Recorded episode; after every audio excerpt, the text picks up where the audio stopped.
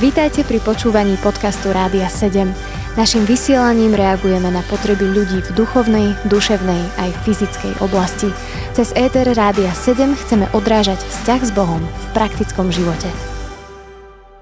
Začína sa dnešná poradňa pre mladých na Rádiu 7. Moje meno je Monika Gurková a my sa práve dnes budeme rozprávať s manželmi Pogranovcami z Popradu, ktorí sú spolu už 25 rokov a práve dnes sa s nimi budeme trochu rozprávať o ich manželstve, o skúškach, ťažkých aj radostných chvíľach, ktorými prechádzali.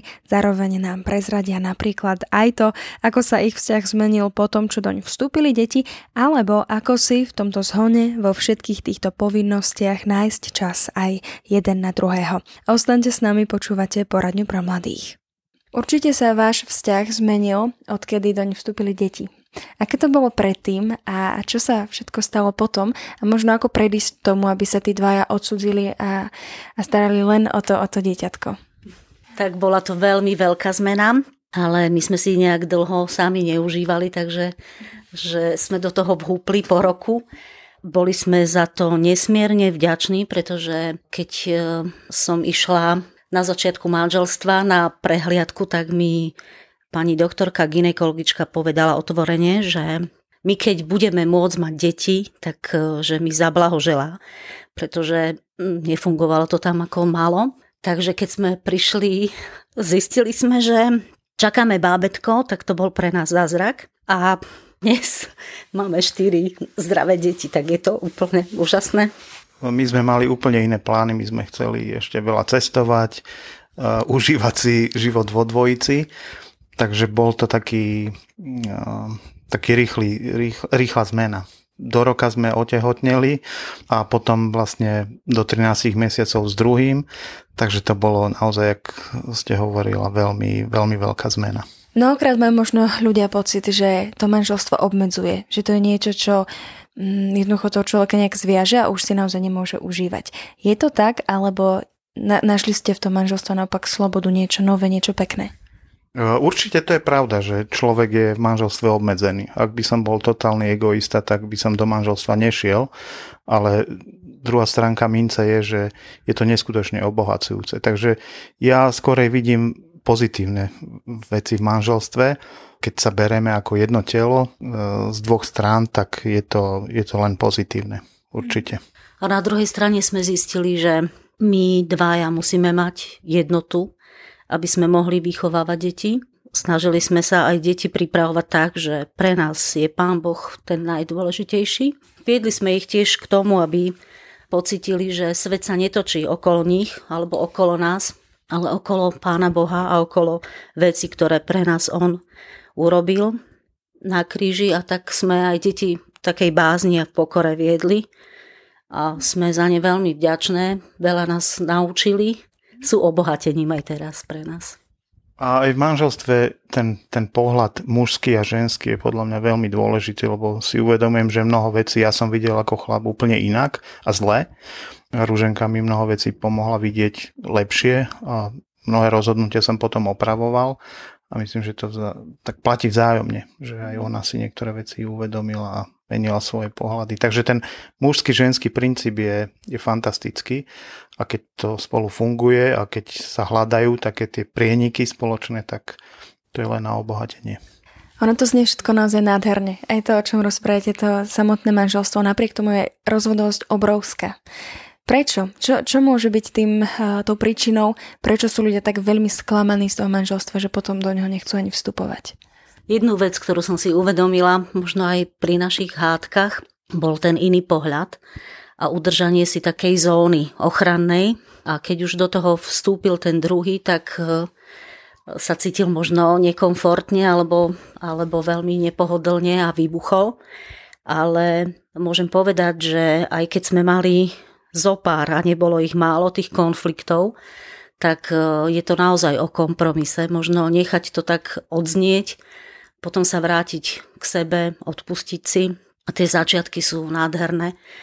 Naša skúsenosť bola aj napríklad, že sme viackrát v jeden deň e, stáli oproti sebe, aj túžili sa zmieriť, ale nešlo to a zistili sme, že, že to je úplne ako keby mimo nás, pretože Satan sa snaží útočiť a my to niekedy ani nerozoznáme. A my sme sa chceli zmieriť, ako náhle urobil jeden krok, tak, tak ten druhý to proste zavrhol a tak. A nezabudnem na ten jeden deň takých skúšok, kedy sme až úplne večer padli na kolena a deti chodili po špičkách, lebo vedeli, že sa niečo veľmi dôležité deje.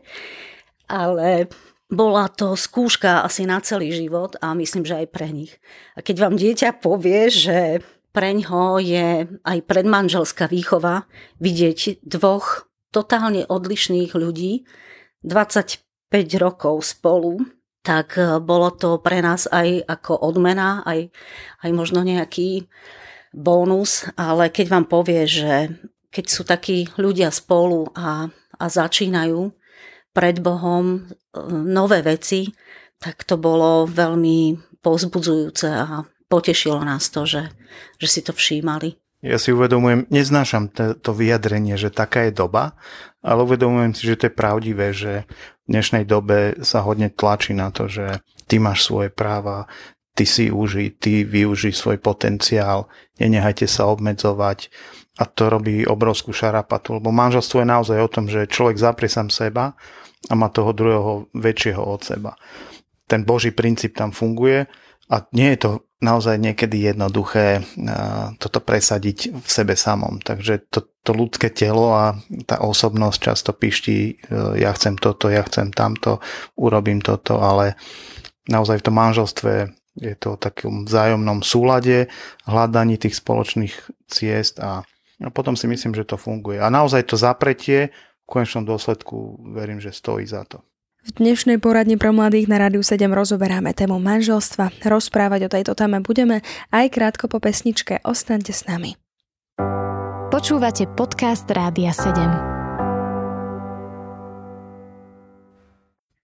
V dnešnej poradni pre mladých na Radiu 7 sme sa už pred malou chvíľou začali rozprávať o manželstve. Dnešnými hostiami sú manželia Pogranovci z Popradu a práve s nimi sme už rozoberali trochu to, ako sa ich manželstvo zmenilo po tom, čo doň vstúpili deti, ale zároveň sme si prešli aj niektorými veľkými výzvami, ktorým oni museli počas svojho manželstva čeliť. No a v tejto chvíli už sa presunieme napríklad k úplne praktickým a konkrétnym veciam, ako si napríklad popri práci a všetkých ostatných povinností možnostiach nájsť čas jeden na druhého. Aby mohli ale tí dvaja nájsť alebo hľadať tú spo- spoločnú cestu, ten súlad, tak potrebujú čas mať jeden na druhého, čo v dnešnej dobe asi nie je až také jednoduché, aj keď hovorím teda tá doba, ale je to tak, že ľudia sú v práci, potom sú tie deti alebo čokoľvek iné.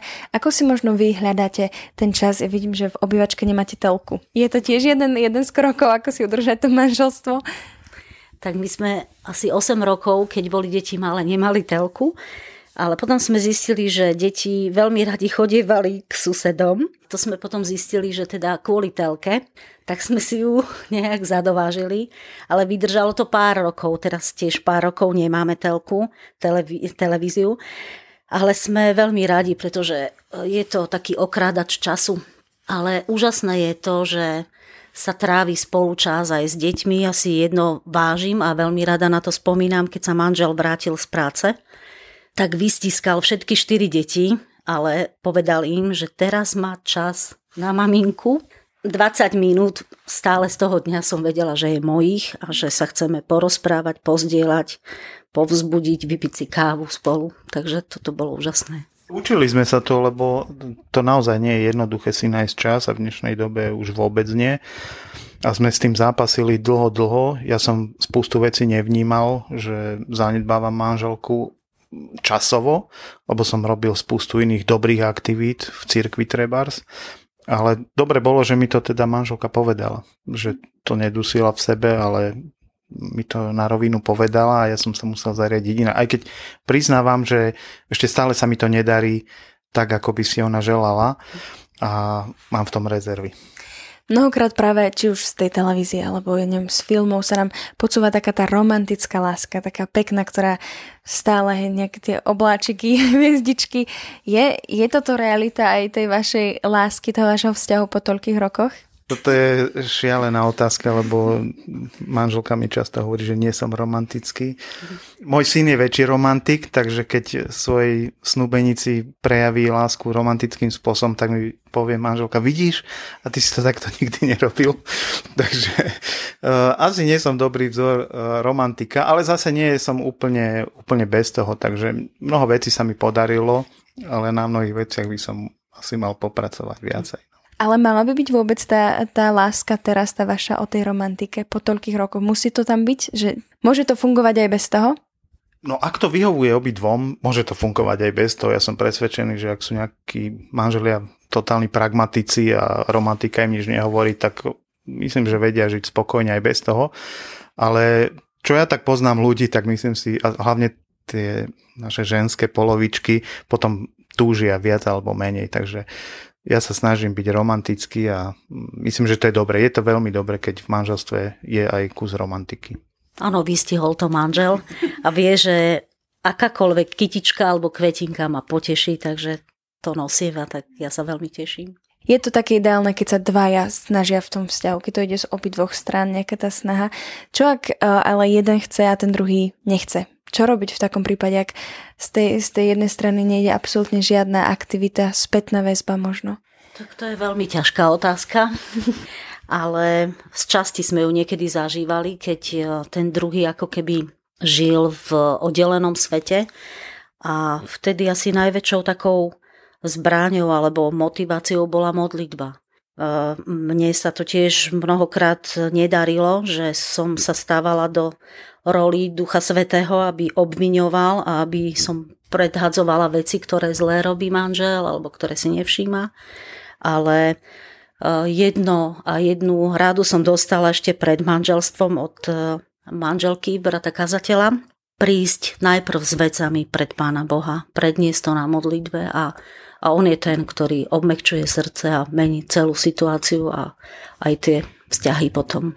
Určite, to je, to je bez debaty, že modlitba je úžasná, ale toto funguje v kresťanských rodinách.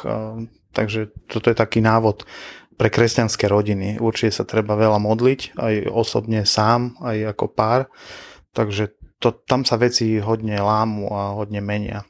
To som zažil aj ja na sebe, že som bol presvedčený o svojej pravde a na modlitbe mi pán Boh ukázal, že sa veľmi hrubým spôsobom milím.